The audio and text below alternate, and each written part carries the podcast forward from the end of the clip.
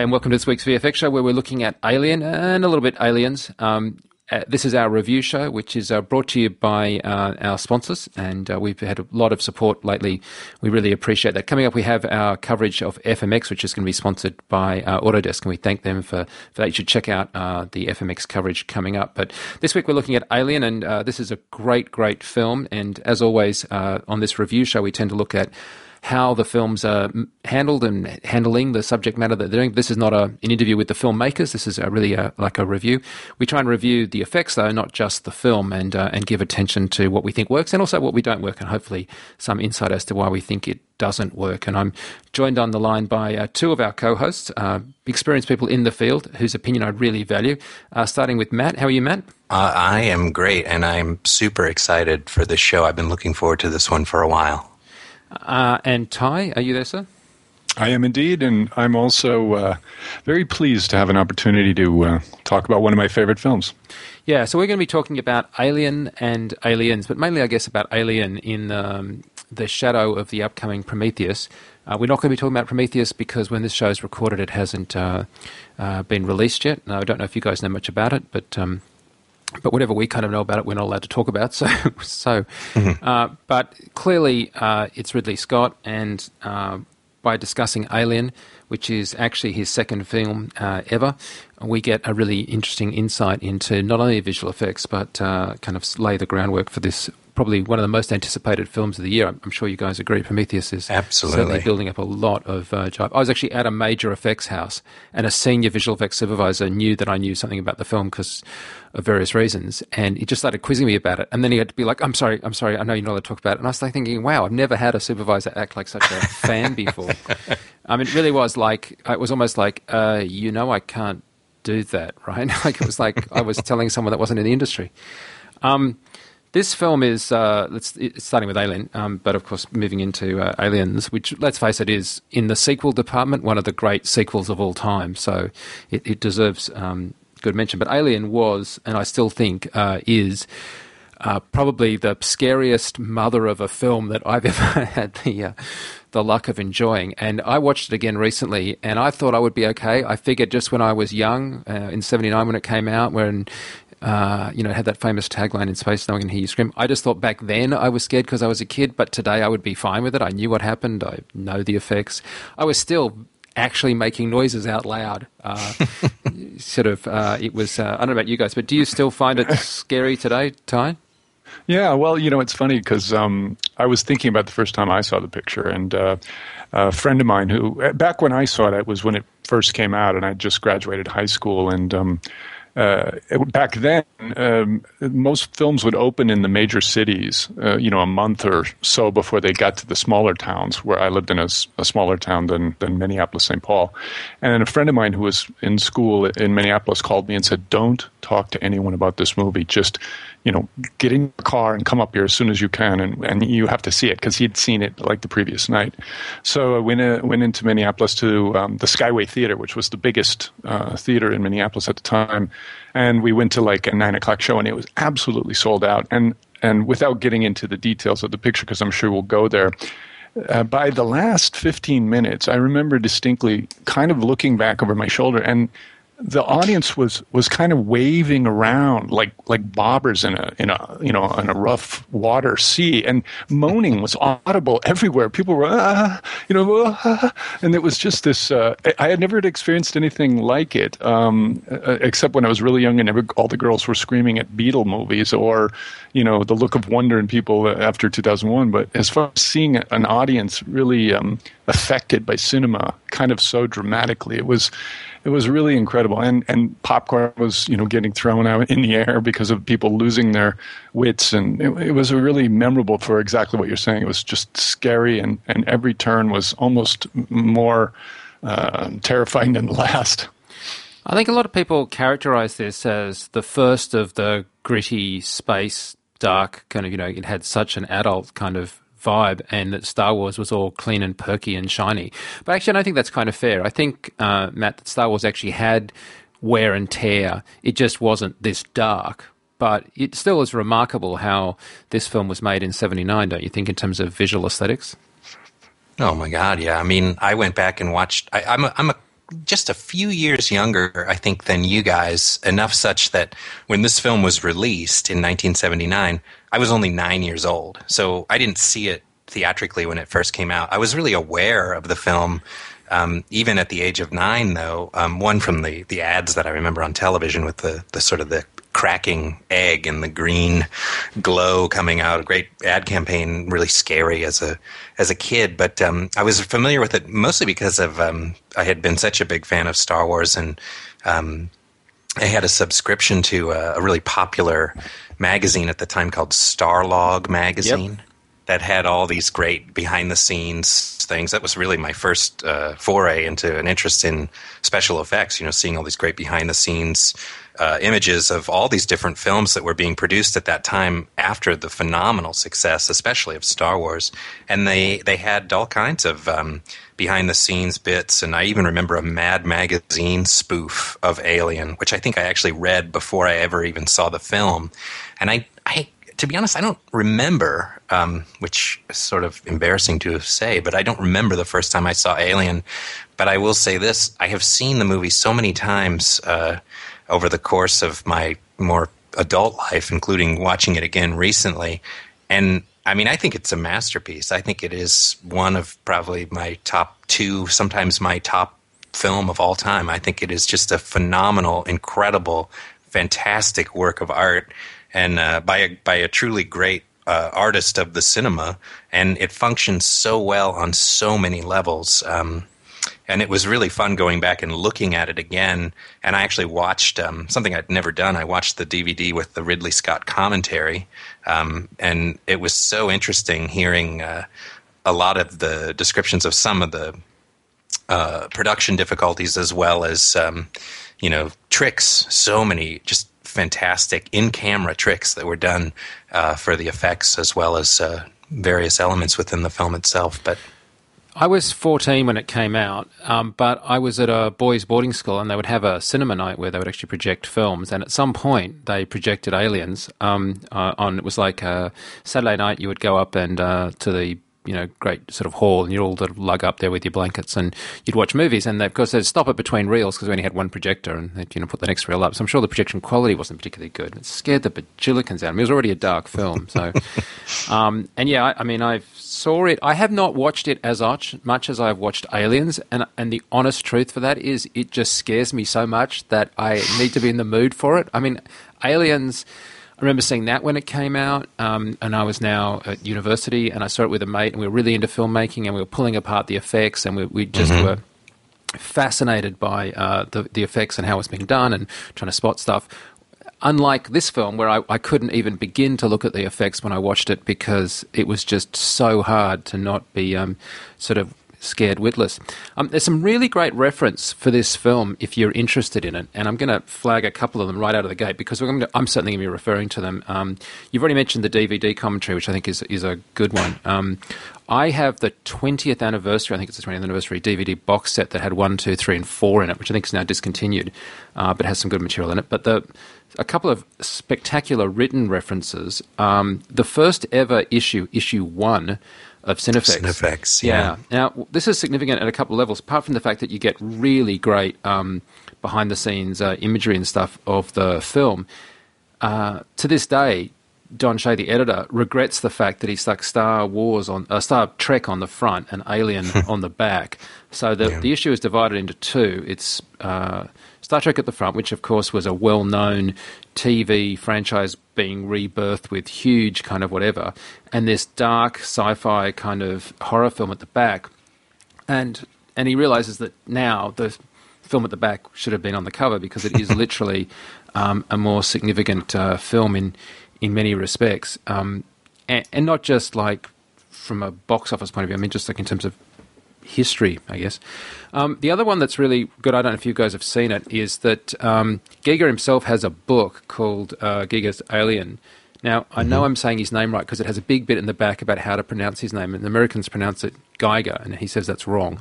um, but not only does it have his uh, drawings, which you'd expect, has a lot of really great behind the scenes photos from Shepard and when they were filming, but also he has a he had a diary, so there are lots of um, bits in it where you've just got transcripts of what happened as he wrote it in his diary that night. So, for example, when he presented the design for the um, exterior shot of the uh, the ship, um, he was at a meeting with uh, someone from America and uh, Scott, and and there was a huge argument against his thing, but he knew Scott was on his side, and he said he'd just shut up and let Scott because he knew Scott would win in the end. And uh, so you get this really great insight into a guy who's clearly uh, central to the success and, dare I say it, the horror um, of this film. But it's quite a big kind of uh, coffee table book. But unlike most coffee table books, which are, I would say, kind of lame and very much sort of fan driven, this is really driven by the designer himself. And uh, I'd recommend both of those to you guys if you're listening and you want to really follow up. Um, yeah, you know, I, if I might, Mike, too, two, there's two other ones too that I think are really worthy of note. One of them being the the book of Alien, which is the Paul Scanlon and Michael Gross uh, book. It's a it's a not a very thick, but it has a huge amount of behind the scenes uh, imagery as well as tons and tons of concept uh, work that were was done by uh, both the Mobius concept work for the spacesuit costume as well as some of the um, a lot of the Ron Cobb drawings that were done for uh, some of the environments um, and some of the interiors that are just remarkable. Tons of on-set photos, and then a book that was just recently released, at least in the United States. I don't know if it's an international release or not. It's a much slicker presentation, um, although it's kind of a different book. It's called The Alien Vault by uh, Ian Nathan, and it's the definitive story of the making of the film. And uh, it's got all these great inserts in it, like um, uh, original Ridley Scott storyboards and like a Nostromo uh, patch and all that kind of stuff. But uh, those are both, I think, available on uh, on Amazon, and they're great great references. I was reading through both of them over the ba- over the uh, last week. Yeah, I must say that's one of the things I also liked in this Giger book. Uh, he has Ridley's sketches, little drawings, put in with his own. So you've got the what's the name that they give to those Ridley Ridley drawings? There's like a Ridleygrams or something. Um, but uh, yeah, so he's got those showing, you know, um, the notes he got from the director, and of course his drawings uh, and production stuff back. But uh, you're right. Like, I mean, if you can get access to that stuff, I think it really adds a huge dimension to a film. Um, and really, a, a, seminal film, I think, for anyone yeah. who's interested in visual effects or science fiction. You know, I mean, I think just historically, the the kind of influence that uh, the first Alien had on you know the way that we perceive of science fiction and in general um, kind of big tentpole cinema, I think really uh, ch- changed pretty dramatically. Um, I think it was as important, um, if not in some ways, maybe even more important than uh, a film like Star Wars. I, I, would say that Star Wars captured the popular culture more, um, mm-hmm. but. Uh, and I don't think you can ever get a definitive answer to that question. But I do think that Alien surprisingly gets slightly overshadowed by Blade Runner, and I don't think that's fair. I think it's a better film than Blade Runner. Um, Ty, what do you think? Well, I'm a big fan of both the pictures. I, I think for me, what I recall uh, when I first saw the picture, and I think the way that I, I, kind of view it now is that it's exactly what we were talking about earlier. You know, there, I, I, see 2001: A Space Odyssey, and you know, of course, I'm I'm a, a the big giant fan of that film, but uh, there is a certain mystery about that film that kind of is off putting in the sense that it makes the unknown kind of frightening. You know, it's about isolation, it's about these complex machines that are working in the vacuum and it has a grandeur and a spectacle to it but it also kind of makes you question you know how you're how you're seated in the universe to a degree. And it was um, uh, provocative. Then you had this kind of move towards um, Close Encounters, uh, Star Wars, and then E.T. I would include, where there's this kind of even even though Close Encounters had moments that I would say were kind of frightening, the whole movie itself is more of a like a spectacle. Like isn't isn't this possible outer universe, just this amazing place where we can have friends and, and they can be aliens and they can have lives and, and, and basically fairy tales like the Star Wars uh, you know universe once upon a time.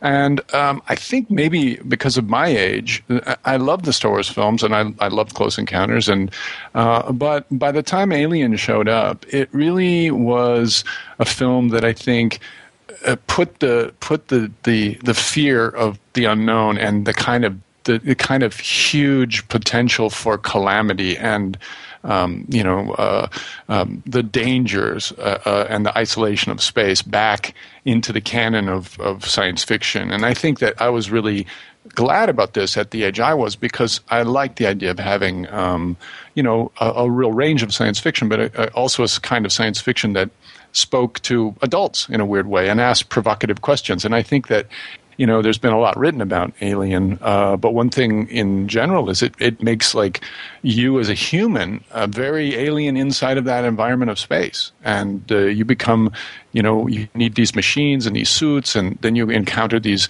strange things, and, and the alien is more comfortable there than we are. So there's a lot of weird flip flops, and I think the richness of the storytelling and and just the um, directness of the human components uh, is just. Um, uh, sucks you in and, and, and asks you to question things about um, the the nature of humanity or the nature of humans in uh, in um, you know uh, in tough situations. Yeah, I mean, for our industry, that period at the end of the seventies, the beginning of the eighties, is probably one of the it's probably the most significant turning point um, you know, in all of the history of visual effects. I mean, there are some great visual effects films, obviously back in the to the 30s, and um, there's some really. But when you hit that end of the 70s, beginning of the 80s, and you've got Close Encounters, you've got uh, this, of course, uh, Star Wars, and then as you hit uh, the beginning of the 80s, you've got uh, ET and and Blade Runner. I mean, this is, um, and in the middle of all that, I guess you've got uh, uh, more Star Wars. Um, it's just an incredible period of oh my God, look what visual effects can do. And it's no accident, I think, that that was the birth of the sort of tentpole films. I mean, if you go forward to today, you get a film like Battleship. It's a com- complete line back because that's when you, the studios kind of woke up to the fact that if you could make these big, elaborate effects films, they could open in their own right. I mean, Sigourney was. This is her first film. This, she's not a, an established star. This is literally her first film. Um, I don't know. I just feel like I was really lucky to have experienced that. Well, I think what you say, Mike, too, with regards to our industry, I think that era of which this film is a part is really, I think it is the golden age of the photochemical and optical um, hmm. processing of visual effects, of the practical model building, of the practical sets, of the miniatures, of um, of you know the beginnings of the uh, or the mastery even of the optical and of the um, optical composite. Um, it's really the the golden age of of all the sort of hands-on, um, you know, physical uh, effect effects making uh, in the world of visual effects before we kind of ramp into the kind of the current era of sort of the, the spawning of and the birth of the digital age. Well, let's discuss the visual effects, um, and you know, we're going to obviously be giving it um, a fairly glowing report, but it's it's a film that's going to have to survive a fairly huge technological period because between 79 and today, uh, what was you know considered incredibly hard back then is now able to be done on my laptop, literally. So um, if we are critical of it, uh, I think it's you know I don't think any of us are critical of it in terms of what it did in its day. I don't think I think I can have a quick rip around, right? You guys would agree that in its day, its visual effects were wholly remarkable and without you know exception successful. Oh yeah, yeah. I mean, um, I guess to me, you there is a congruency to the work that that almost kind of encapsulates the movie. So you can talk about it in terms of the new technologies uh, of visual effects that we have today, but as far as what it is to itself, that kind of um, you know that kind of capsule of a film made in a specific time, uh, it's genius. Yeah, yeah, and I think actually too that there are um, even some visual effects. You know, watching it again, um, you know, in HD. I got a, I had a, we got a new TV here recently, a big 47 inch TV. And it was so fun sitting down and watching it again and seeing it really big, and seeing it really for the first time in I mean, I don't know how long in like true HD. We haven't, I haven't had a really great setup here in quite a while, but um, uh, and I thought actually a lot of the effects held up really well. And I was fascinated in listening to um, the commentary and then watching a few of the special features, which I think are also on the same set that you have, Mike, um, about some of the effects, at how much of this stuff was done in camera on set. this is an $8.4 million film. This is not. Um, I'm sure even with inflation, that doesn't make it a $300 million film. Yeah. Uh, so yeah, there's a lot of really clever stuff, and you know, there's some stuff in there that uh, is just trickery. You know, it's like a, a good cut. Um, well, let's let's go to specifics. I mean, when they move from the rubber head to the actual head uh, of the disembodied but sort of rebooting um, droid at the end of the film, you, you clearly have got a kind of a cheap by today's standards edit point between the rubber mask and the guy sticking his head up uh, through the deck. And Ash, you know, is believable and works, and yet by today's standards you wouldn't get away with it. But it was a you know a great solution at the time, and um, I don't think I cared, and I probably still don't care today. But uh, it's trickery, right? I mean, today you could easily do things uh, that are digital and do all sorts of matte paintings, and but this was a great in-camera solution. You know, you have a rubber head, and then a hand kind of wipes the frame, and the next thing you know, you've got a guy's head coming out through the uh, through the floor. Um, is that is that a believable effect by today's standards? Well, I mean, certainly when he's sitting there post cut, it looks very believable. It looks really, really good.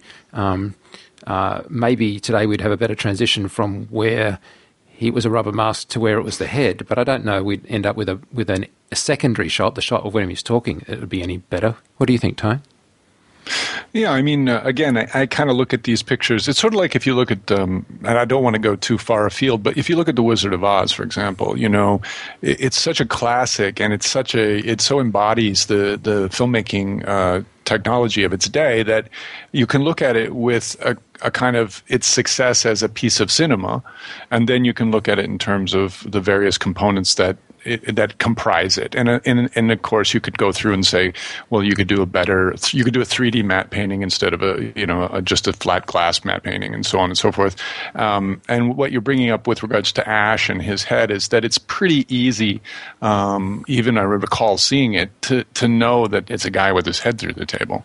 But what's so interesting to me is that I remember just so being so caught up in the emotion and so freaked out that just moments earlier that this guy was a I didn't know what he was when he first oh, started oh, yeah. to le- when he started leaking milk I was I didn't know what and again it's a very I think it's a very R-rated picture it was you know it was the, some of the symbolism and some of the um, kind of crazy calamity that unfolds is very unsettling and and um, in a group uh, with people screaming and, and carrying on, and then to just suddenly think they're going to connect the head back on. I didn't see that coming. And then he, he gives us a little incredible, you know, speech about this thing, you know, is unstoppable and pure and perfect and so forth. I, I don't think I mean, if they would have just, um, you know, if I could have seen, you know, I, I, just was so wanting to go forward with the story that that um, the fact that I could figure out with no difficulty at all how it was done um, never really entered my mind.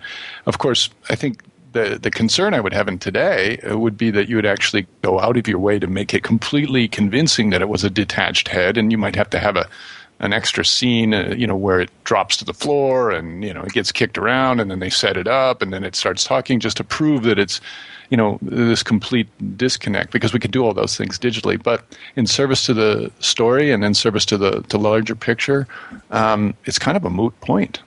It is a deeply disturbing film, isn't it? I mean, and also, I guess watching it again, maybe because I'm older now, but I'm really aware of the sexuality in it that I wasn't aware of back in the day. There are some really, I mean, obviously, as a teenager boy, the end stuff of Ripley in the Cottontails was overtly sexual, as it was to every other young male in my generation. But, but I mean, the rest of it is there's quite a lot of weird, sort of disturbing kind of overtones of obsession and stuff in it, and uh, and I know that we end up with the you know the final girl standing kind of horror film thing, but of course uh, probably the best one ever in terms of Ripley being such a strong character when she's when she's in that position. But if we back it up, it's the the very design of the alien was somehow sexually provocative. I thought, and uh, yeah, it was a disturbing. It was a disturbing film, but it wasn't. Oh yeah, there's all there's all these great subtexts that you know you can read into the film, and you look at a lot of that Giger uh, work, and so much of it is this you know, the, the biomechanical elements of it, but also it's very sexual, and there's all these kind of um, you know sexual organs and orifices and protrusions and whatnot that are a part of the design aesthetic, which both um, I think makes it visually you know kind of arresting and like something that's sort of fascinating, but also uh, you know equally horrifying in its sort of perversion. Um, that it takes on in its totality as a as a form.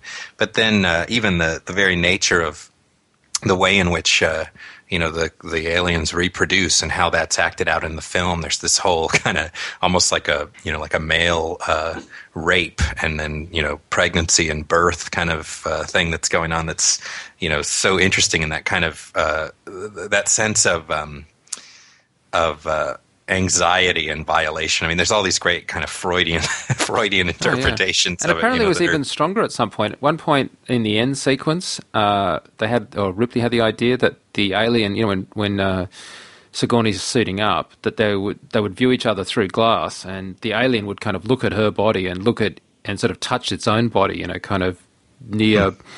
Yeah, I mean, it's getting very close to um, to a rape aesthetic. I, am going to pose a, a thing to you though. As much as this is a disturbing sexuality. It feels like a uh, an adolescent, a teenage, obsessive physical sexuality, which I think really interestingly became a motherhood issue in the in Aliens, where it really became Ripley protecting her daughter. Um, and a mother against a mother kind of vibe. And I, I just feel like there was a really interesting generational change as we moved from that adolescent teenage sexuality to a parental uh, motherly kind of you know with a young child thing. Did did anyone? Do you see that subtext in, in Aliens? I mean, he must. It's so obvious. I mean, I think you know. Oh, sorry. Go ahead, Ty. No, go ahead, Matt. Oh, I was just going to say, uh, you know, I think that one of the interesting things in the in in Alien, in the whole kind of the whole Alien franchise, if you want to go the distance, um, you know, and I, I think we could at least touch on some of the other films as well. But but I think um, you know, at least in in the original Alien, I mean, it's it's one of the first films that I was really aware of growing up that had a, a female protagonist, a strong female protagonist who was both, um, you know, the one sort of sole survivor, which I guess is actually not uh, totally unique in the in the horror genre. Anyway, it seems like that's something that occurs uh, quite frequently, but. Um, but certainly, uh, a, a film of this um, magnitude. It was the first real film to have a female lead, I think, in that way. Um, but also, I thought that um, in the secondary film and in the you know where she's sort of like you're saying, Mike, more of the sort of mother and child kind of thing, and that it's sort of these. Um, you know the Ripley character versus the Queen and the Newt or her you know dead daughter or whatever versus the the offspring of the uh, the Queen. Um, I think you know that's a very and we could talk about that film too. That's such a such a Cameron uh, movie, and it takes on such a different uh, kind of aesthetic. I was I was actually though thinking even too that's fascinating to think about how she comes back again in the third film, um, and how they sort of end the third film, and then the fourth film, uh, which I never really was a big fan of. It was I was fascinated. I didn't know this to see that the original script for that was written by Joss Whedon. Yeah, I saw that as well. I saw that as well. And, I was fascinated uh, by that, and I love that I saw this thing today that I think actually Todd Vaziri, our other uh, host on the VFX show, had posted, and it was a great uh, quote from uh, Joss Whedon, and it the question was, "Why do you write strong female characters?" And Joss Whedon's answer was, "Because you're still asking me that question." Which I thought was so such a brilliant response, and I think um, you know you could I guess say that about the first Alien that you know she's kind of this female character in jeopardy, and there's this kind of teenage kind of sexuality to it. I don't know. I I, I don't know that I see it that way, um, and that the transition there's that that dramatic of a transition between the first film and the second film. But um, can we clear the decks on three and four then? So we have the some of the greatest directors of all time in this genre, in this uh, franchise, right? You got Ridley, Cameron, Fincher, etc. Do you do you have a just quick opinion on three and four? I mean, I think. Well, I'll tell you what I think after it's tied. Do you want to start? Like, what are your opinions on the subsequent films? Well, I think that um, for me, three is um, is a is an a, there was a film in three that I didn't see on screen. I that that's the appropriate way to to to say it. Like it, there's moments of like Fincher, um, you know, genius, if you will. But I think it, he was probably hobbled, and from what I know, and and having just had a little involvement in that picture, uh, it was very difficult for him to helm the movie he wanted to, and I think that's apparent. Um, the fourth film, unfortunately, to me, I'm not a, a fan of. Um, I felt as though it was. It was kind of a cobbled together um, story that had as much to do with kind of the eccentric characters that surrounded the main uh, storyline as it did with the main storyline and the main character. And for me, the franchise has to do with a very um, um, a very recognizable uh, kind of conflict between these two universes that's not muddled with a lot of uh, secondary, uh, you know, kind of parallel ideas and issues. So um, to me, the you know, like I, I like all four films, but uh, I think they diminish, you know, after uh, Jim's. I don't think Jim's. I'm pretty sure that's what you're saying. Well, Jim's didn't necessarily diminish Ridley's. It was different after that. Exactly. Kind of, yeah. Yeah. I think they're a perfect uh, pairing, like you suggested at the top of the show. I think that if you look at sequels, you know, you can look at Godfather Two, you can look at Empire, you can look at Alien and Aliens. They're they're perfectly matched. And I and just at one point on what you were mentioning earlier about the character of Ripley kind of morphosing, it's a great morphose uh, for her to go from being this kind of warrior to finding out that she in fact had. Um, had a child that she was trying to give a better life to by being a, a pilot, and then got caught in this um, you know this horrible situation and then just time became her enemy by the time Yeah. she's woke Yeah. up it's genius it's genius writing and you understand everything that you need to know uh, out of just a few little lines of dialogue at the opening and then by becoming this uh, mother character that is surprising in a sense but logical um, you are really with her and understand her motivation it's uh, the the two pictures are really well balanced i think Well, and that Cameron script, I mean, going back and watching that one again too. I mean, man, that I, I watched even the, uh, I guess it's what the special edition or whatever that has some of the extra stuff that was cut out of the original theatrical release. But going back and watching that again, man, that is one tight screenplay. I mean, like everything is, uh, you know, thought through and everything is neatly tidied and wrapped up in the end. And man, it is such a Cameron movie, like Oh, on every is- level. It is such a great It's film. just- yeah. Yeah, it's got his DNA all over it. I mean, it's just it's and it's a hell of a lot of fun. You know, I mean, I saw that film at, at the age of sixteen. I drove with my buddy, uh, a buddy of mine, down to uh, Costa Mesa, and sort of near Newport Beach, where we grew up in Southern California, and we went and saw it in a big theater, and we saw it at night. And afterwards, we were driving home. We, I'd just gotten my driver's license like earlier that year, and we were driving home on the freeway, and my uh, my old I had this old car that had like a one of those sliding moon roofs that you could slide back, and we were driving with that open because it's you know Southern California was a nice night out, and we both were so freaked out we had to close it. You know, like we were just like, oh man, we can't be driving with the top open, and uh, uh, it was such a powerful and arresting film. I think uh, some of the things in Aliens for me, I know this is going to be blasphemy for some people. I feel like some of the things in the film um, don't hold up as well. A lot of the, um, I think the effects in Aliens actually don't hold up as well for me as they do in the original Alien.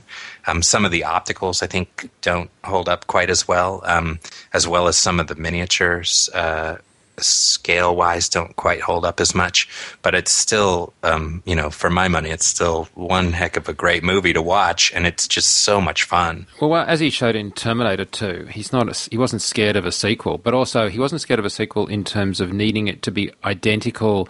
You don't have to play the same gags. Um, so I think what was nice, you know, the way we were talking about there about sexuality, the same thing happened within this one in Alien. You had the idea of the worker. I mean, the whole section at the beginning going on about am I going to get a, a you know bonus and the pay and shut up about Yeah. the pay. I mean, it just made it so human. And then you get in the second film the idea of the grunt soldier, which now we kind of take for granted. But back when he was doing it, it was very much kind of, you know, the guy who's asleep on the drop. You know, it was just this. It's just this brilliant portrayal of um, hard ass kind of grunts that were not the heroes that were, you know, leaders that had been um, leading their men into battle, but just you know down and dirty. Um, so there was a lot of aspects where he would sort of pick up something and then he'd use it differently, but there was a, an echo of the original, and that's what a sequel's good at doing, right? Well, and there's a yeah, absolutely, and there's a fantastic interview on the uh, on the uh, disc, the Aliens disc, where it's actually Don Shay of Cinefex interviewing uh, Jim Cameron about yeah. Aliens, and it was I think right around the time the film came out. I mean, it must be '86 or maybe '87 at the uh, very latest, but it looks like '86 in the interview. I mean, at the earliest, and um, it's a it's a great interview, and they talk about a lot of that stuff, and talk a lot about some of the practicalities and some of the difficulties in making a film like that. Where he really said he wanted to make kind of a, a Vietnam kind of esque war movie uh, in that alien universe, and some of the concerns that were um, put forward by the by the studio and the financiers of the film, and you know how are you going to do this? And they had all these uh, plans where they were going to only they how many you know it was so expensive the first film you know in its adjusted gross dollars it was so expensive to make and there were a lot of production issues on the first film with some of these large sets and how are you going to do that and he had this plan where they were only going to make he convinced them he could make just six suits, six alien suits, and uh, focused on some of the key things that he wanted to do with the aliens. And he talked about, um, you know, focusing primarily on their movement. You know, trying to come up with ways that he could get uh, dancers and acrobats and people into these costumes and do doing wire work where they would move in a way that was sort of inhuman. And it was all about a similar kind of um, I think you know editorial and photo trickery, the same kind of thing that I think was a big played a big element in a lot of the effects and a lot of the way in which we experienced the spacecraft as well as um, you know the alien environments, the ship, um, the scale of things. A lot of trickery that was used in the original Alien. Cameron employed a lot of those same techniques, sort of to his own ends in the second film, and created this really rich tableau that felt much grander, I think, than than uh, even it really was at the time. You know, you really felt like you were in this um, situation where there were you know hundreds of these things uh, coming after them when they were really never more than six of them on the screen at one time. And I think there was only one or two shots where you actually see all six when they're crawling um, in the crawl space above the ceiling. Yeah. Discussing the first one uh, again, I wanted to touch on some uh, obvious aspects of the visual effects and and but also the cinematography. And I, something that struck me, and I want you guys to comment on this. It, it didn't dawn on me until I was seeing this new DVD um, or seeing the DVD again.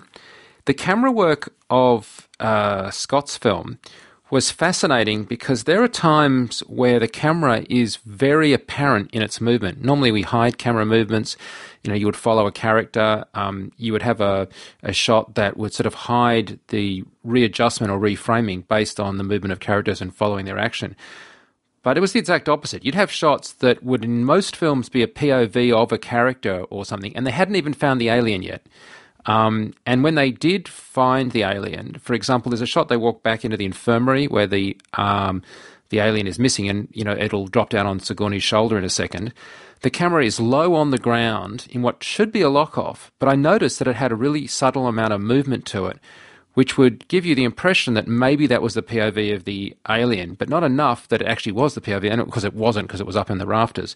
But there was there was the active use of a of a an active camera that just became incredibly unsettling to me because I was never quite sure and I didn't even consciously realize it, uh, but it was sort of like, am I seeing somebody seeing this, or is somebody spying on this, or you know, it was a very an odd uh, choice because normally we would, you know, we would hide that with just sort of majestic shots. Did that camera work stand out to anybody else?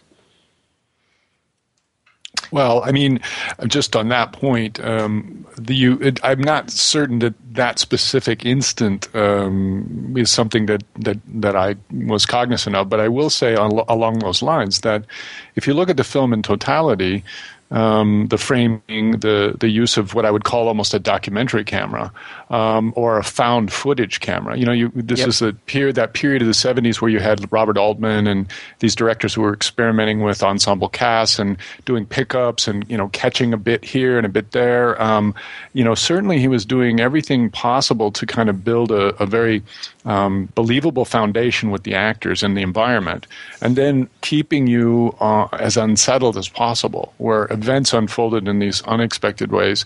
And you know, I think in a in a lesser film, the the the moment where they're looking for the little face hugger in the scene you're pointing to, and and you know they're poking around with the flashlight, and then all of a sudden it drops down. It's it's kind of a Jack in the Box scare that would get ridiculed in uh, in a lesser film because it's sort of a misdirection of the audience and then mm-hmm. a setting up and then. But in that moment, I think because of the kind of way the larger picture is structured, you just move on from it. You're scared, and you're, and then they move on to the next point about the, you know, oh, is he all right? And you're, you're all okay. You're, you know, you're focusing on the next thing. It's not just a, a setup for, you know, what would be called like a, um, you know, a, a, simple scare. It's, it's more in the context of the larger picture, um, something that keeps you on edge. And, and I think that's a, you know, kind of a theme uh, with the, with the way the whole film is, um, you know, uh, shot and structured. There are great shots where it's framed to allow an alien to come over a shoulder and nothing mm-hmm. happens, which of yeah. course is a classic kind of technique of screwing with your cinema language understanding. But I, I, you're right. I didn't. It didn't feel like cheap shots to me. What were you going to say, Matt? I was going to say too. Just, I mean, you know, it's historically kind of uh, documented that Ridley Scott too. He's a, uh, you know, an avid uh, storyboarder. He storyboards everything um, and gets everything down of what it is that he's trying to do. While at the same time, I think you know does a lot of compositional experimentation uh, on set. And you look at um, this film, if you looked at it just from a purely cinematic composition uh, perspective, um, you know, solely for how shots are composed, I think you know he has uh, Robin Hood, um, you know, if we can just forget that Robin Hood ever happened, I think if you go back and uh, look at the bulk of Ridley Scott's movies, and even I know we're not going to really talk about it, but even if you look at the trailer for Prometheus that's been circulating around online, you know, this guy is a master of composition. I mean, he fills the frame in a, a, a very rich visual way, and um, in a film like Alien, uh, it works so well and it functions in such an interesting way, much in the way that I think uh, it's it's a similar movie in a lot of ways for me to to Jaws. You know, it's the same kind of um, story in a sense, and it's being told in a similar way, and that we kind of have this, um, you know, this this monster that we know is out there that we see bits and pieces of from time to time but so much of what happens and so much of the fear and anxiety and the kind of tension that's built up is centered around what we what we don't see you know i mean mm. it's a the, the great sort of trick of the master magician right it's like you know all the things that you don't see that your imagination fills in um, you get so much more um, sort of you, you kind of you fill in all that stuff. Your brain automatically wants to sort of fill in all the gaps and your imagination is much more frightening uh, than the reality is oftentimes. And i think it's done so so well in this film. Well before we get back to the visual effects sorry you've just got to we have to flag jones the cat because it's the best cat scare ever. Yeah, yeah, yeah. And, and, not only the best cat scare, but I'll I'll say that one you could get in a horror film when um, one of the guys is taken, um, I think it's Stanton's character is taken. There's a shot of the cat with kind of light flickering on its face as it kind mm-hmm. of watches what must be him being eaten. That is a piece of editorial genius. I don't know if you know yeah. what I'm referring yeah. to, but the yeah, cat I, is almost fascinated by watching what's going on in a really macabre if it was a human, you'd think they were a psycho kind of way. I mean, I've never seen a better reaction shot from a cat in any film ever. Jonesy. Yeah.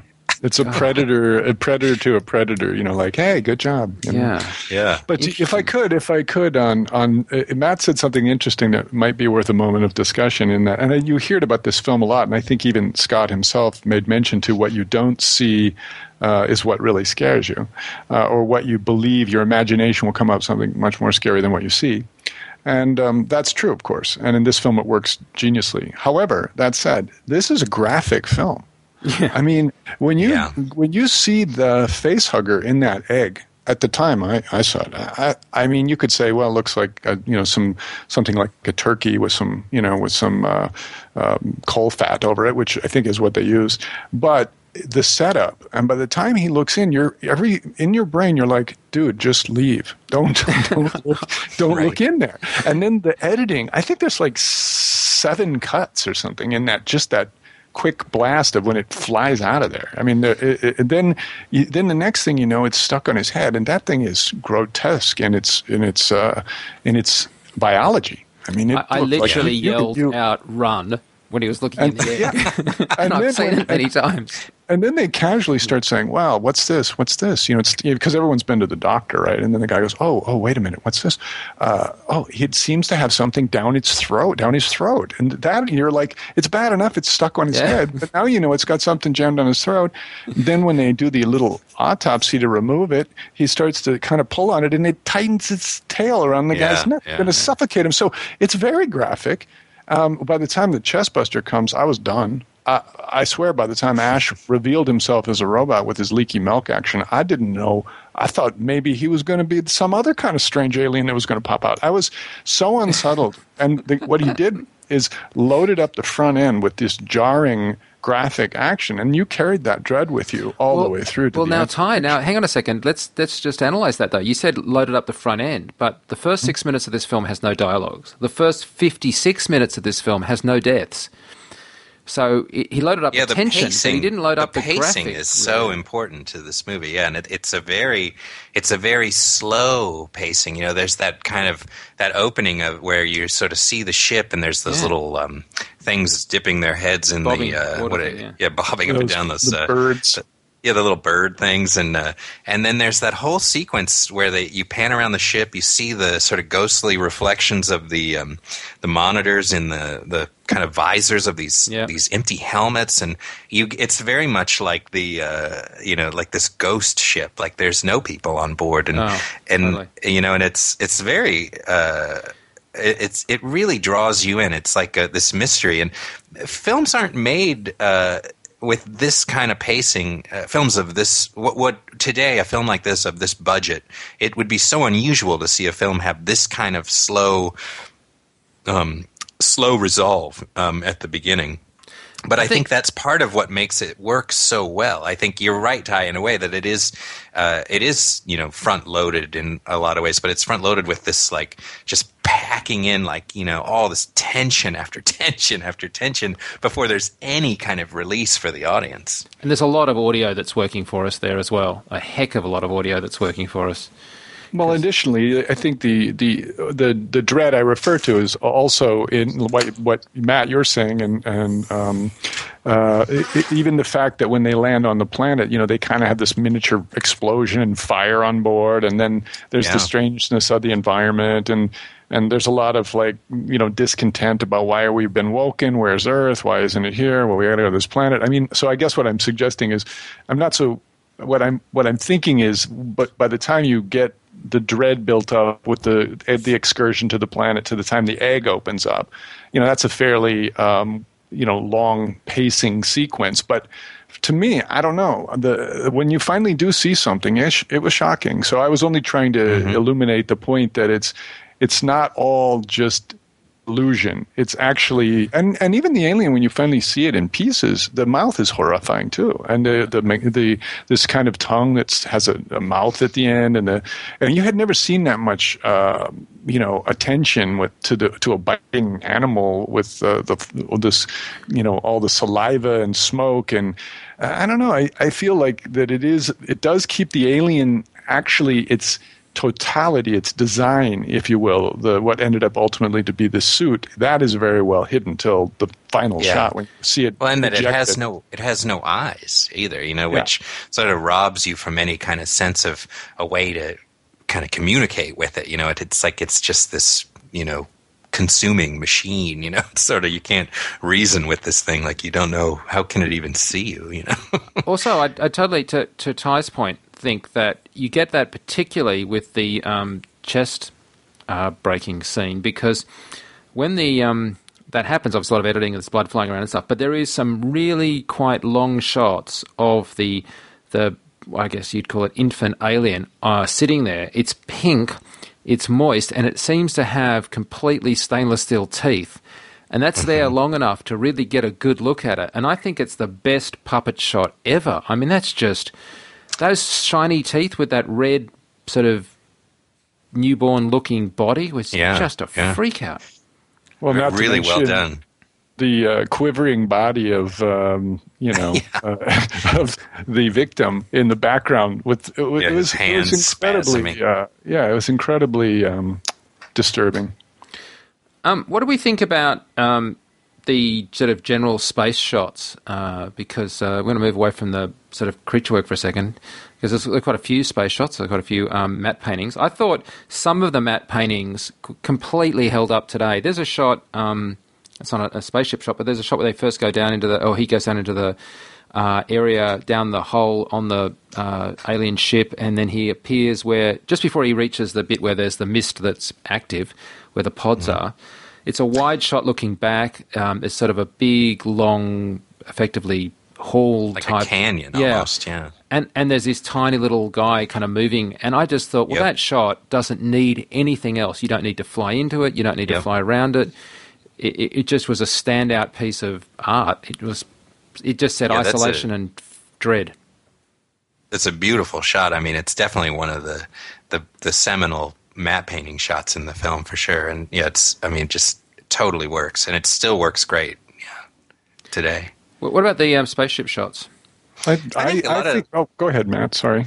Oh, sorry. Yeah, no, I was just going to say. I think a lot of the, the spaceship shots are are are pretty successful. Um, you know, they some of them hold up a little bit better than others. I, what I was really fascinated to discover, though, and I did not know this until just in the last couple weeks because I I hadn't gone back. I don't have uh, Cinefex issue number one. I'm sad to say, but um, so I didn't I didn't get a chance to go back and and read that one. But um, but uh, in looking through some of the books as well as then watching uh, some of the or watching the commentary, I loved how um, you know there were these great stories about how like the the giant kind of refinery. is the refinery ship the Nostromo, or is the drop ship that goes down onto the planet the Nostromo, or are they? Nostromo both? is towing. Uh, yeah, the Nostromo is the tug. To- oh, it's, it's towing be, the refinery. Okay, it's meant to be 800 well, foot long, and the thing it's towing is meant to be one and a half miles long. Gotcha. Okay, so the the refinery, I thought, you know, there were some great stories about the building of that miniature by the team that put the miniature together, and you know that Ridley Scott had had this whole thing where he wanted it to look sort of like a gothic cathedral in space and it very much has that aesthetic i think but that they had spent you know all these months and all this time working on these giant spires that sort of rise up off of the main kind of refinery structure. And that Ridley Scott came in one day and said, Oh, I don't think we need this. And he actually just took literally a hammer and chisel to this model that they'd been working on for six weeks and like hacked away at it and like took down like one of these huge spires and kind of changed the design, you know, because aesthetically he didn't think it worked and wasn't necessary and, uh, you know, reworked the design. I thought stories like that were really great. But I was amazed to find that they did not have, um, a motion control rig. They didn't have a budget for motion control, and that all of the uh, shots they actually set up a rig um, similar to motion control, but they did everything in a single pass, and they didn't do multiple passes and combine them optically later. I mean, I suppose they did a secondary pass for the background. Um, they must have done something for a secondary pass for the background, but they uh, they would actually do things uh, with uh, a camera rig that allowed them to move the camera, you know, at whatever desired speed. And in, in some of the larger shots of the, um, like the, the Nostromo, when it's pulling away uh, before it's sort of going to drop down to the planet, they actually had, uh, that was a four foot miniature that they actually had on a forklift. And they actually had the forklift driving backwards to pull it away from the rig with that extending arm. And they actually just shot literally shot in camera at speed, you know, uh, or slightly high speed, I guess, and then played it back so it was slowed down somewhat of the forklift moving backwards, and everything else they just covered in black. and I just thought that yeah. was amazing. That, that that was how they did some of those shots, and then the landing of the Nostromo on the planet. There was a thing where something that it, it was great. I never knew this, but I listening to the Ridley Scott commentary, he said it always bugged him that they couldn't get those landing lights, the Christmas tree lights, straight. And I thought that was so great because that was something that I always wondered, like, why are those all crooked? But um, I think in the end it kind of works out okay. You know, it doesn't really. It's kind yeah, of, it's it, it's funny because uh, I think that landing sequence is to me as far as the space stuff. Now, I'm a huge fan of the design of the Nostromo itself. I mean, you know, I know Chris Foss did a bunch of stuff and Ron Cobb did a bunch of stuff, and it kind of was all, you know, at the end of the day, I think it was a hybrid. But it's such an interesting uh, vehicle because it speaks to. Uh, uh, something that Mike was pointing out earlier. It has kind of a working class vibe. It doesn't feel like a you know a sexy spaceship. Uh, it doesn't feel like a NASA spaceship. Uh, it feels like a a labor you know a labor uh, vehicle. And um, it's, it's truckers in space for sure. Exactly. And when it when it leaves the platform, um, and then just there's a couple of there's one shot in particular where it's kind of rotating as it heads to the planet's surface. Mm-hmm. What's interesting is the handling of the uh, you know the entry into the atmosphere and the calamity that unfolds, and it really throws you into this kind of you know uh, kind of sailing ship almost in, in a rough sea kind of a deal, and and submarine movies and those kinds of aesthetics. And by the time it's actually landing on planet, um, you know you really get a sense of scale. Uh, the use of atmosphere you know in, in camera with fog and smoke and and using fans to blow it and and getting those blooms off of the grain of wheat bulbs that they used. And what's funny about those lights, I never heard that about them being crooked because I thought it was sort of genius in my mind uh, that they used. Uh, the lights in less straight manner because the logical thing would be very mechanical and somehow it felt like they were placed according to the needs of the larger ship. You know, like right. they couldn't get them where they needed them, and and so when it finally touches down, there's that great shot of this giant foot, you know, landing, and they it kind of culminates with them, you know, having this little fire and shutting down all these switches, and everybody going, oh, uh, you know, is the hull breached? Are you all right? And it's it's it's a great, it's just a great sequence as far as you know, real humans in uh, again, real human beings dealing with. Um, uh, a really tough situation that you can relate to. I must say, my favourite ship by far is the derelict uh, alien ship. I think its design is brilliant. It doesn't look like something we'd seen before, but it does feel like it would have some function. It's not symmetrical, which is, again, that point you were making that it was built for a purpose, not for some kind of um, just purely aesthetic uh, thing. Um, in this case, it was a 12 foot model. Uh, actually, I'm reading from Cinefex. It was a 12 foot model with uh, of styrofoam with a tubular metal frame covered in fiberglass. But what was interesting is it then had a thin coating of plasticine over it, over the uh, fiberglass, because that allowed it to do really, really good um, uh, kind of fine detail kind of work on it, which I thought was uh, astounding. It also actually protected it from the intense heat of the studio lights. But uh, did you guys? I mean, I just think that alien, this, the, the ship, and also the shots of it with the tiny little lights of the guys walking towards it was spectacular how they how they did that too with the uh, yeah. where they actually they built the the big leg and then they had the smaller. They actually built three small spacesuits. And two I mean, of Ridley Scott's children and uh, the, one of the cameraman's children got in the spacesuits and made the it actually changed the scale of the, the landing strut that they built. Did you were you guys just talking about that? Uh, well, I wasn't talking about that per se. Though that is a good point. And and when one of those kids then yeah, but when one of those kids then actually uh, nearly passed out, they actually modified the suits because the suits were actually horrendous for the actors to work in. And only when their kids actually nearly passed out did they actually fix the suits. But that's that's a bit of a, a, a rat hole. But no, no, the, the, the design of that ship, the implementation of it on camera. Um, I think obviously it's going to feature in Prometheus because we've seen it in the trailer, but it's just a it's a wonderful design um, and an unusual but still functional. I could believe it's a different culture, different technology, but it didn't feel like it was just uh, you know um, something I'd seen before. I just thought it was great. No, I agree, and I I think that that whole look was so.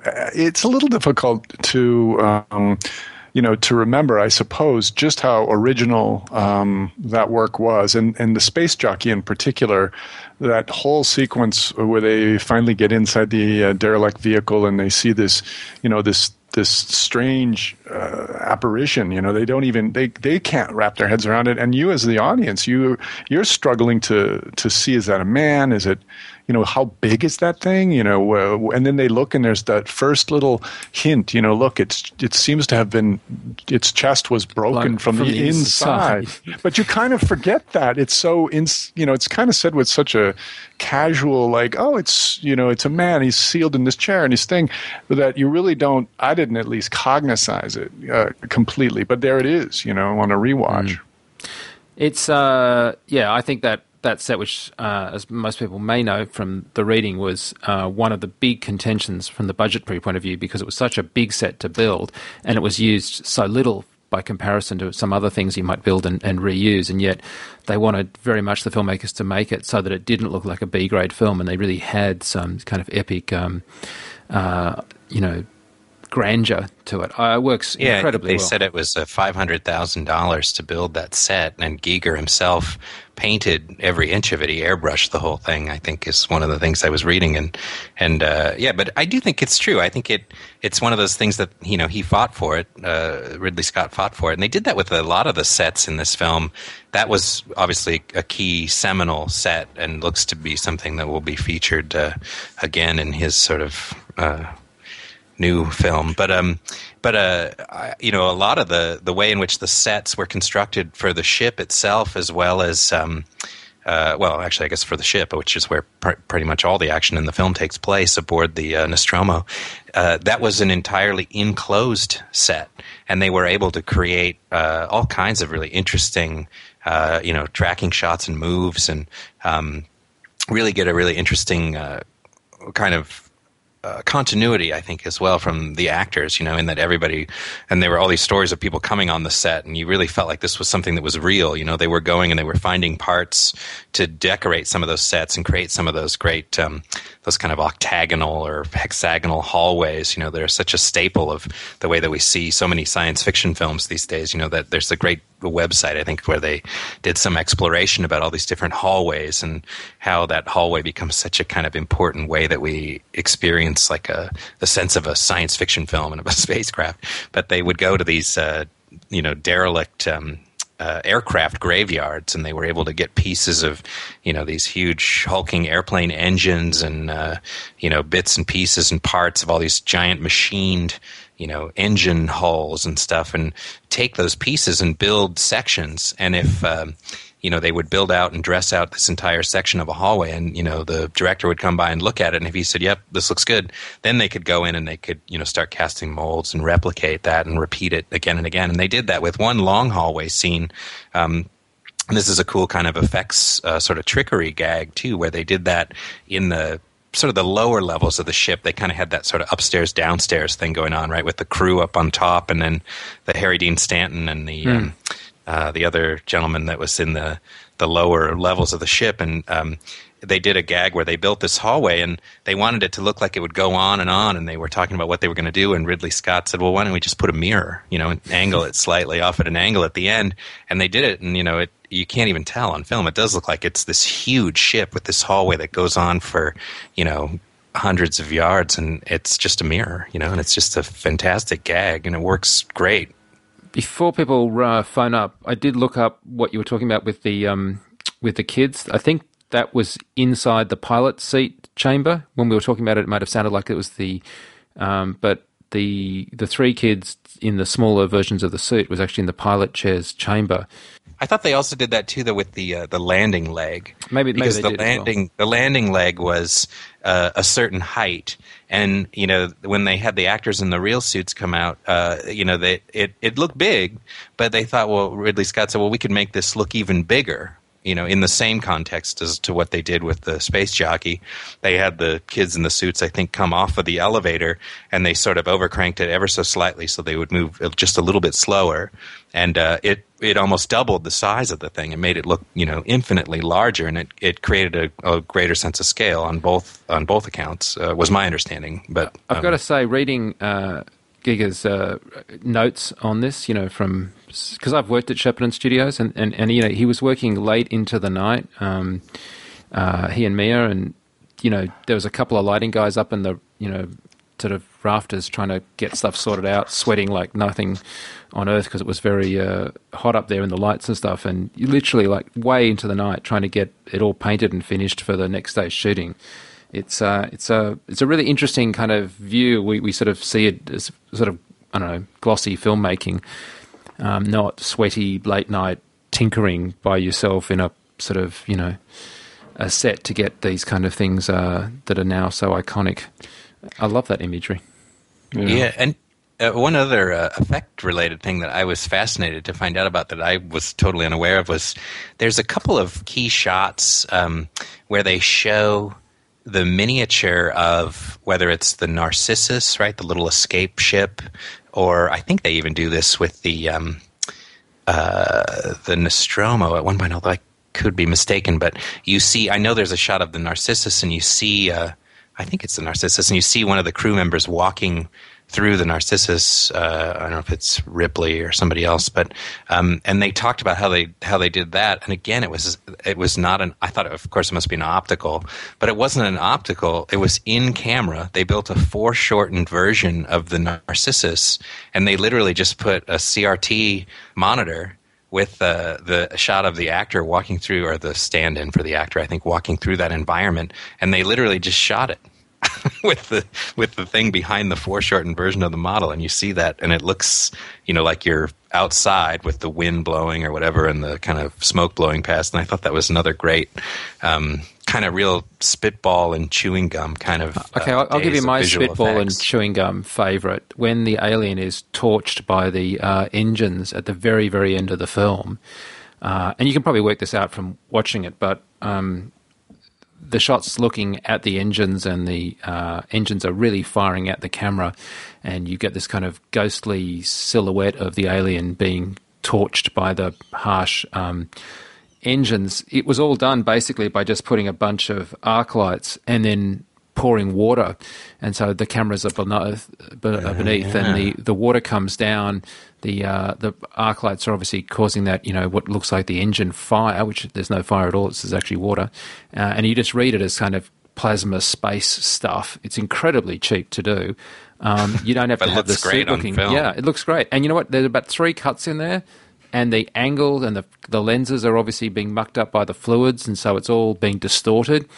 But then anything at super high heat would be distorted. So the fact that you don't have a clean shot of it just makes it believable. And looking at it again, knowing just how cheap and cheery that was, and yet how wonderfully or sort of rich and I'm going to say organic is an overused word, but you know it just does feel really visceral. Um, I, I, love that as an approach. Ty, you have to give us yeah. your best uh, string and chewing gum moment. Well, you know, it's funny because I was listening uh, to this conversation and, and having, you know, worked uh, for, you know, 20, almost 25 years now in the film business and attended lots and lots of meetings, especially meetings about creatures and monsters and aliens and so forth. I think it would be, it, to me, the, the, the Giger alien design is like, in my lifetime, the biggest land grab of – of um, territory when it comes to a, a specific kind of um, uh, uh, you know entity or a, specific kind of biology.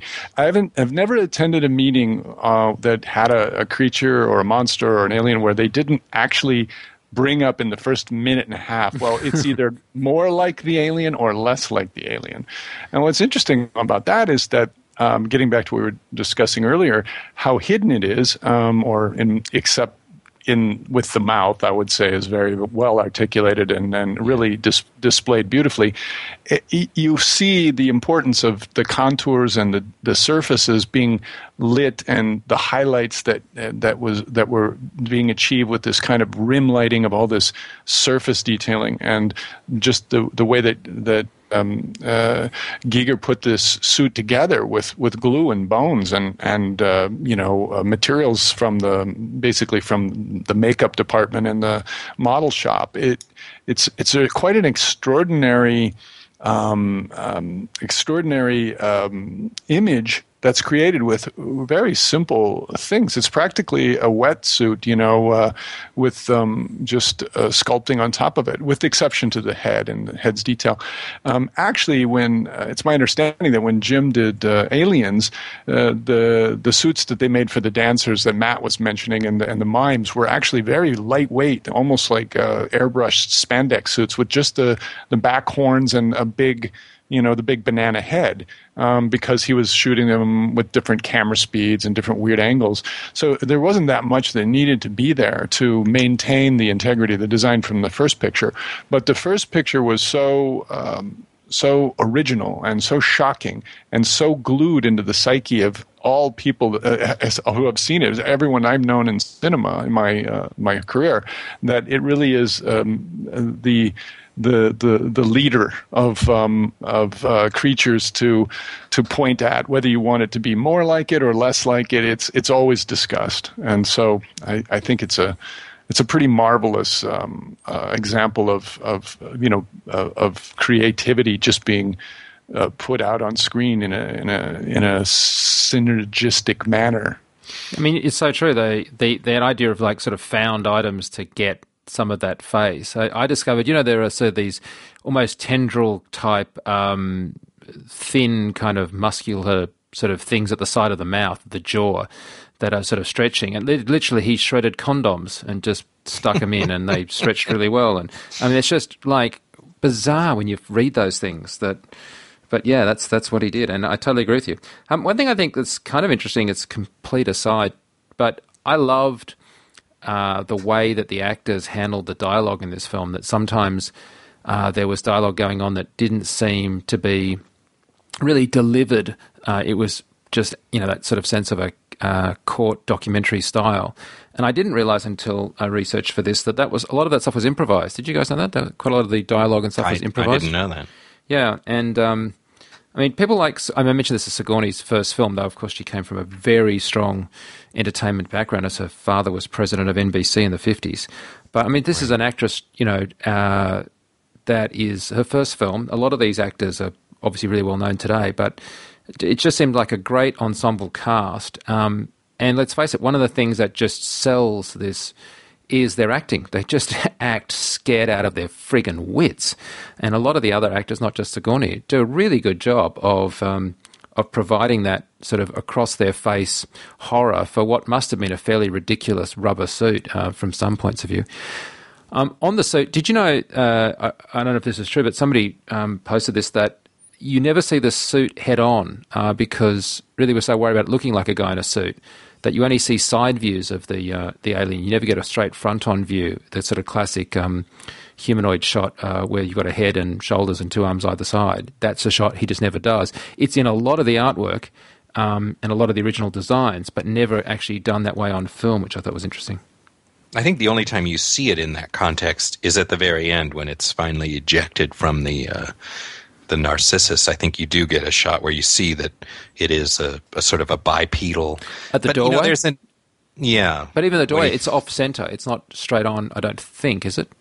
Or in the engine when he's when he's reeled he reels himself back into the engine compartment. I think you get sort of you sort of get a chance to see it. I don't know. I but um but I think what's sort of ingenious about it, and I think this isn't something that you're necessarily conscious of in the first Alien film, but you know it's it's fun to sort of uh, engage in sort of an ex- exploration of some of the alien lore, and I'd be curious to find out. And I, I didn't really see much of this um, other than just real brief anecdotal things that never really seem to um, uh, hone in on any sort of fact or fiction of the matter. But I thought it was so interesting that uh, it, later in the films you sort of get in Alien Three there was this uh, the dog, right, uh, is the first to become, I think, infected, right, mm-hmm. and so the so you wind up with this quadruped. If the um, if the alien in uh, alien film is you know Kane's son, I think they say at one point, right, that uh, you know it takes on the form of its host, which I think is uh, you know something that becomes sort of interesting uh, to explore.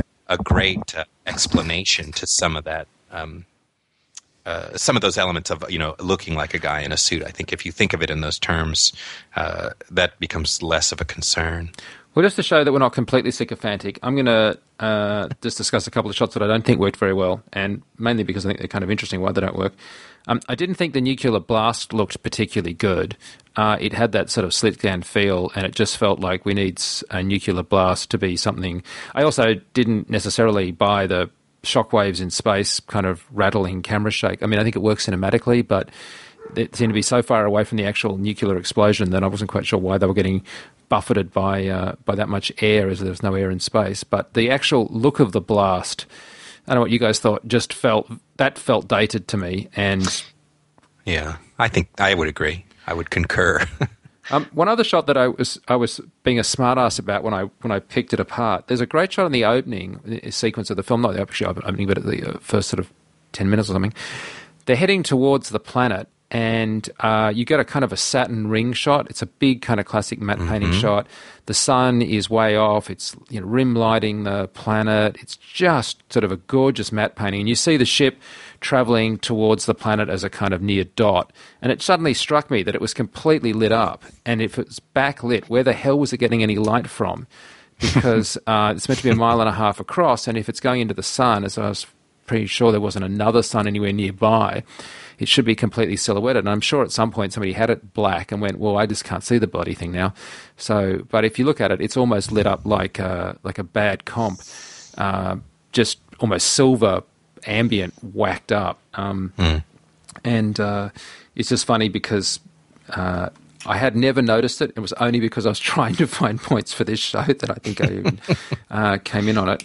Um, and then uh, the other thing is they must have been the use of rear projection or um, whatever, and some of the window shots. There's a matte painting type shot, and we can see clearly a kind of a bridge, and it's very blue inside, and it has that feeling that it was actually projected film onto some kind of surface through a little window, even though the window is only you know a, a tenth or a twentieth of a screen height.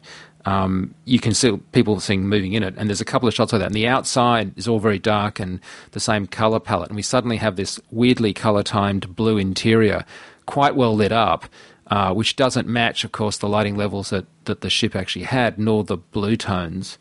And I think that's just literally technology just couldn't get there. Like, how do you have people moving in these big shots? If you're going to do, it might have been a miniature that they had it physically projecting in, which is what they did, of course, in um, in uh, um, the abyss when they had the uh, the ships going down into the water, uh, or it may have been that it was just a comp in uh, in optical. But either way, uh, some of those shots in the windows really didn't sit as well. Were there any other shots that you thought technology was I giving away? I think.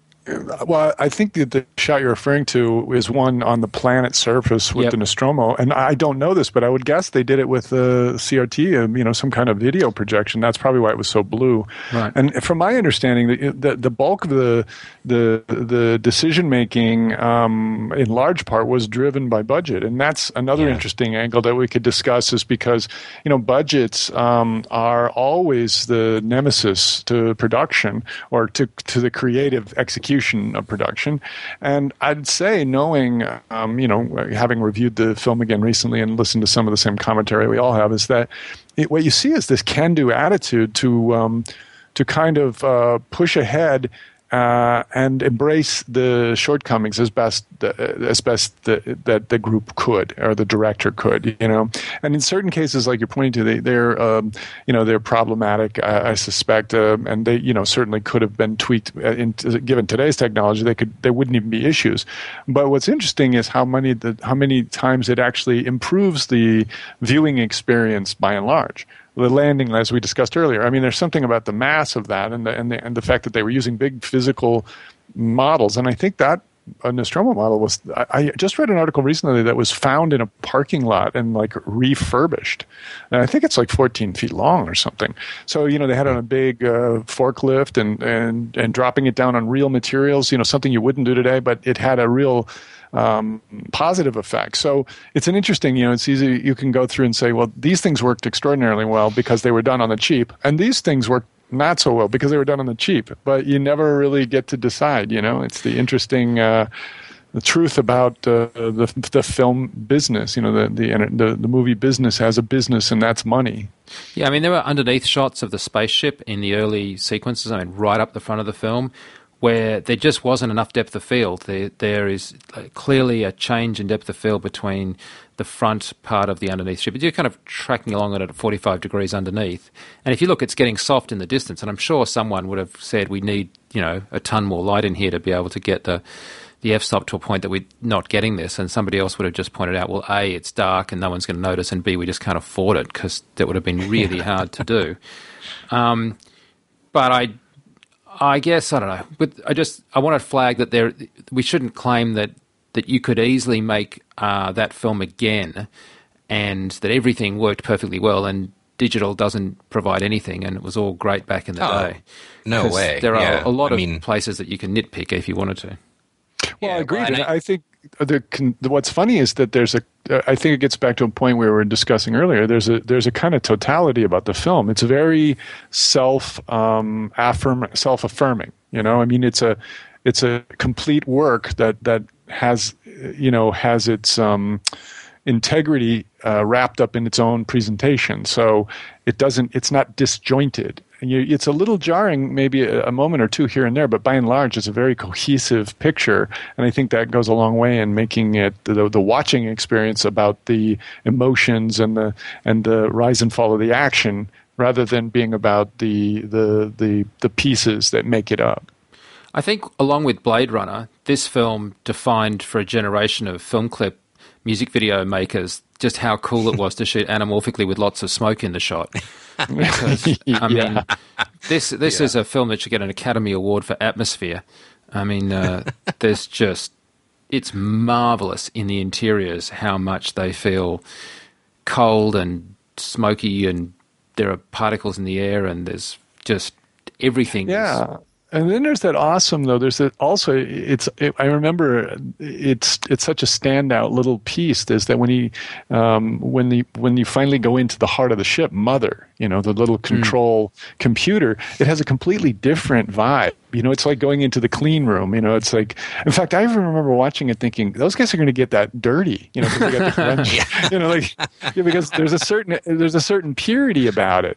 Well, and, it probably uh, came from that idea of computers and clean rooms. Um, yeah. You got that, I think, also in the white uh, set that was the sleeping quarters, which also had mm. that kind of sterile feel. Yep. I, I mean, back in the day, computers used to live in clean rooms. It used to be a big deal. Um, I hadn't thought about that, but you're right. I mean, I thought it was a by today's standards just silly, right? Like you've got all these little lights with tiny little labels under every little light.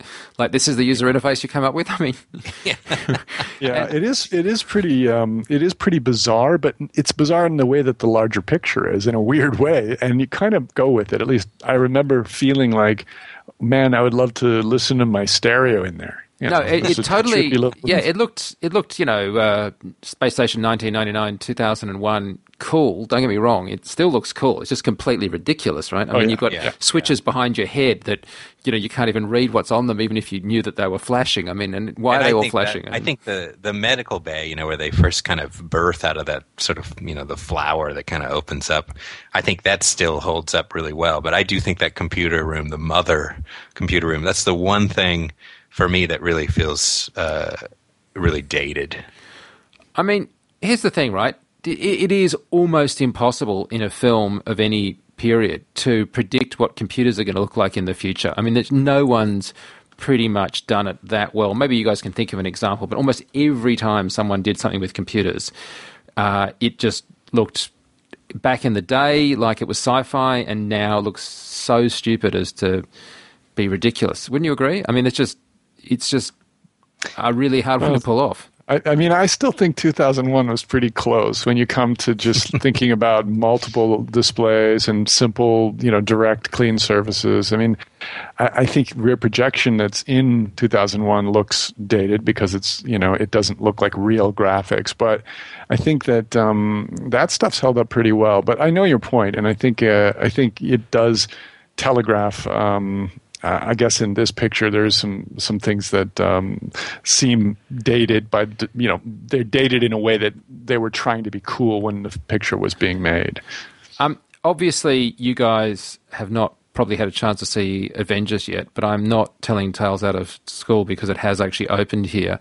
There is a hmm. terrific, funny line. Uh, there's a whole lot of computer screens, you know, like classic sci-fi computer screens that you have. Um, in any of these kind of films where there's just tons of screens. And as with most of these things, it's just kind of stupid, right? I mean, it's just stupid in a way because it's very hard to look at them and they're odd, odd angles and stuff. And normally that's just just given, right? We just as an audience accept that there are super high tech screens everywhere, but no one really expects that anyone in any sensible sense could sit down and use them without becoming quite positively uh, eye straight, except for in the film with with Avengers, which is not giving anything away for the plot. Don't worry, this is not a spoiler if you haven't seen it. Is at one point, uh, Stark's character Iron Man literally looks at these screens, which um, the head of uh, um, the uh, what's his name from um, yeah, he's got the eye patch, and he's been in the other films. Um, the head of Shield. Samuel L. Jackson. Yeah, but no, but I forgot what the character's name is. But he was the head of Shield, has an eye patch. So he literally looks at these screens and then puts one hand over his eye and goes, "How does he even look at these things with one eye?" and someone goes, "He turns a lot." and I just thought it was it's like a really great little moment where, That's because funny. you know, like oftentimes it is just uh, stupid as. And I, I thought it was great that back in nineteen. Uh, 79 when they were making this that clearly they were big Joy Division fans because I don't know if you guys are Joy Division fans of the music as I am but there was the album cover of Joy Division's Unknown Pleasure seemed to be on every monitor that Ripley was looking at which I thought was really important but um, yeah it's just you know it's it's I think you're right uh, 2001 best you know computer sort of uh, extrapolation we've ever seen. But then again, it, it's it was brilliant because it all it had was the eye. You know, it just had no kind of other UI and stuff that was going to date. Um, and if you'd put a UI in there that was even by today's standards acceptable, everyone would have just gone, "Well, it doesn't look like a computer. I don't know what's going on." So you know, okay, well.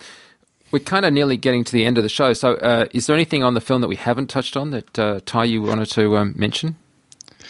No, I, I I think that this has been an interesting dialogue. Um, I think I think that what I love is that new generations of people are uh, seeing the picture and, and really love it. Um, um, I have a acquaintance who's just now turning 25, and he both of these pictures he's been a huge fan of since he was a kid, and and um, I think that it, it is one of those pictures that. Um, the first time you see it, you know, you're captivated by it, and and that speaks to me of, of art and cinema and the best that um, can come out of this um, whole way of uh, telling stories and and making uh, uh, images. So I'm glad to have been able to uh, share my love of the picture for sure, and and you know, it, it is a, a picture that still. Um, has a lot to say, I think, and, and is a great uh, place to start for uh, conversation about cinema or just about um, the genres, uh, horror and science fiction, and uh, all these uh, various uh, facets of um, of what Hollywood is and has been and will be. Yeah, I totally agree with you. It is a, masterpiece. That gets overworked as a term, but it is just a brilliant film, and and it, it's great that Prometheus will cause a lot of people to go back and watch it. If you haven't seen Aliens one and two in a while, you absolutely should watch them before you see Prometheus. I'm not giving anything away there because that's that's absolutely the the first thing that anyone would say, but it is true. Uh, it's a really good idea. Matt, what anything about the film that you wanted to mention? Uh, I mean, I'd just echo. I think what you said. I, I- I, I think it's amazing to look at Alien and look at it today to watch a really great, you know, Blu-ray version of it or HD copy of it somewhere, and to really look at this film and to know that this is Ridley Scott's second feature film.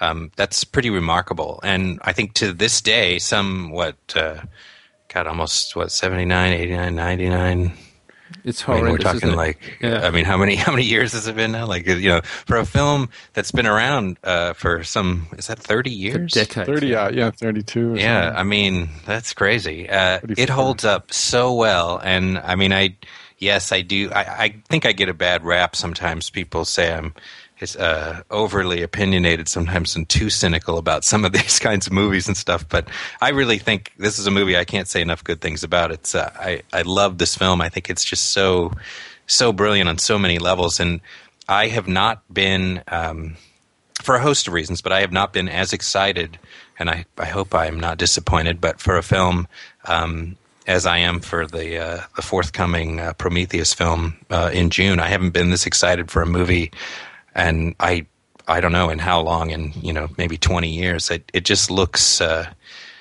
it, it looks like uh, it just looks so ta- like a tasty treat that I can't wait to uh, sink my teeth into. I, I doubt. I doubt. Yeah, we, we can't discuss Prometheus yet because it hasn't come out, Yeah. and, and we obviously will. But uh, we will have a show on Prometheus. We will also have a show on Avengers and other stuff coming up. Uh, but look, yeah, this film, even if you've seen it before, and it's probably been a while, you should go back and watch it again because it is just that good. Um, Ridley, of course, had done tons of uh, commercials, TV commercials, yeah. like some, Yeah. and so I think that shows, but it shows in a good way. It shows a man. And I, I think the one other thing too that about this film, and I think this is something about Ridley Scott in particular, as an artist, as a filmmaker, as a commercial director. You know, he's a guy I think who he really is a great director, and I think one of the things that he brings to the table is an aesthetic sensibility, a, a certain kind of um, a, a, certain kind of taste. It's an ephemeral thing, but I think that he has uh, an exquisite taste for um, for narrative, for performance, and certainly for composition and lighting. And I think that that's something that's evidenced in uh, you know a film like Alien, a very uh, really early cinematic work for him, and one that still holds up to this day. And I think it's you know an important film for anybody interested in in uh, visual effects or interested in cinema in cinema history. I think it's one that um, you know I would venture to guess hundred years from now, people will still be looking back at this film and watching it and recognizing it as uh, really one of the m- more important films of the 20th century, for sure. Yeah, I often end these podcasts with a quote, but an actual direct quote from this film is, is one of Ash's, which is primordial deep cold, way below the line. Just like, like put that on a T-shirt. Okay, I, I gotta I gotta send out a couple of quotes uh, from Aliens that people. Um, there's always the classics, but the two obscure ones that I've heard a couple people say in recent times that blew my mind. I heard somebody recently say. We're in the pipe, five by five, which I thought was genius. and then uh, I actually was on an airplane no joke, coming in for a landing, and the pilot said, uh, "We're coming in for a 709er," and I thought that was so good. And he asked everyone to put their seatbelts on, and we'd be coming in for a 709er. I don't know if that's a real term, but I thought uh, the pilot was a fan of aliens.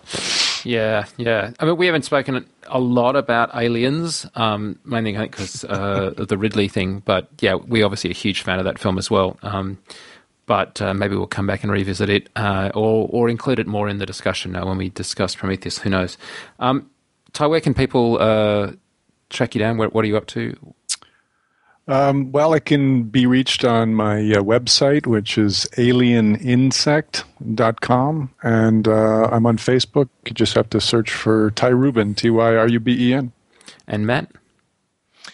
you can find me at mattwallin.com and I'll have a, some kind of cool stuff. I hope towards the end of the summer that I'll be able to start talking about. I I have a, got a couple provisional patents, and I'm working on this pretty cool software application with the university that I wow. that I teach at, and uh, it could be pretty cool. It could be something that some uh, of our colleagues might find useful. Um, so I'll keep my fingers crossed, but I'll let you guys know more about it when it's uh, all finished. Excellent. And of course, uh, you'll find me over at uh, FX Guide.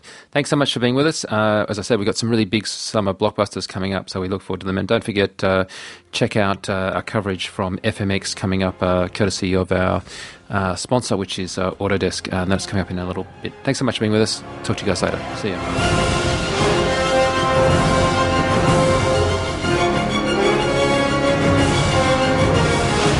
If you have any questions or comments, please email us at vfx at fxguide.com. Copyright 2012, FX Guide LLC.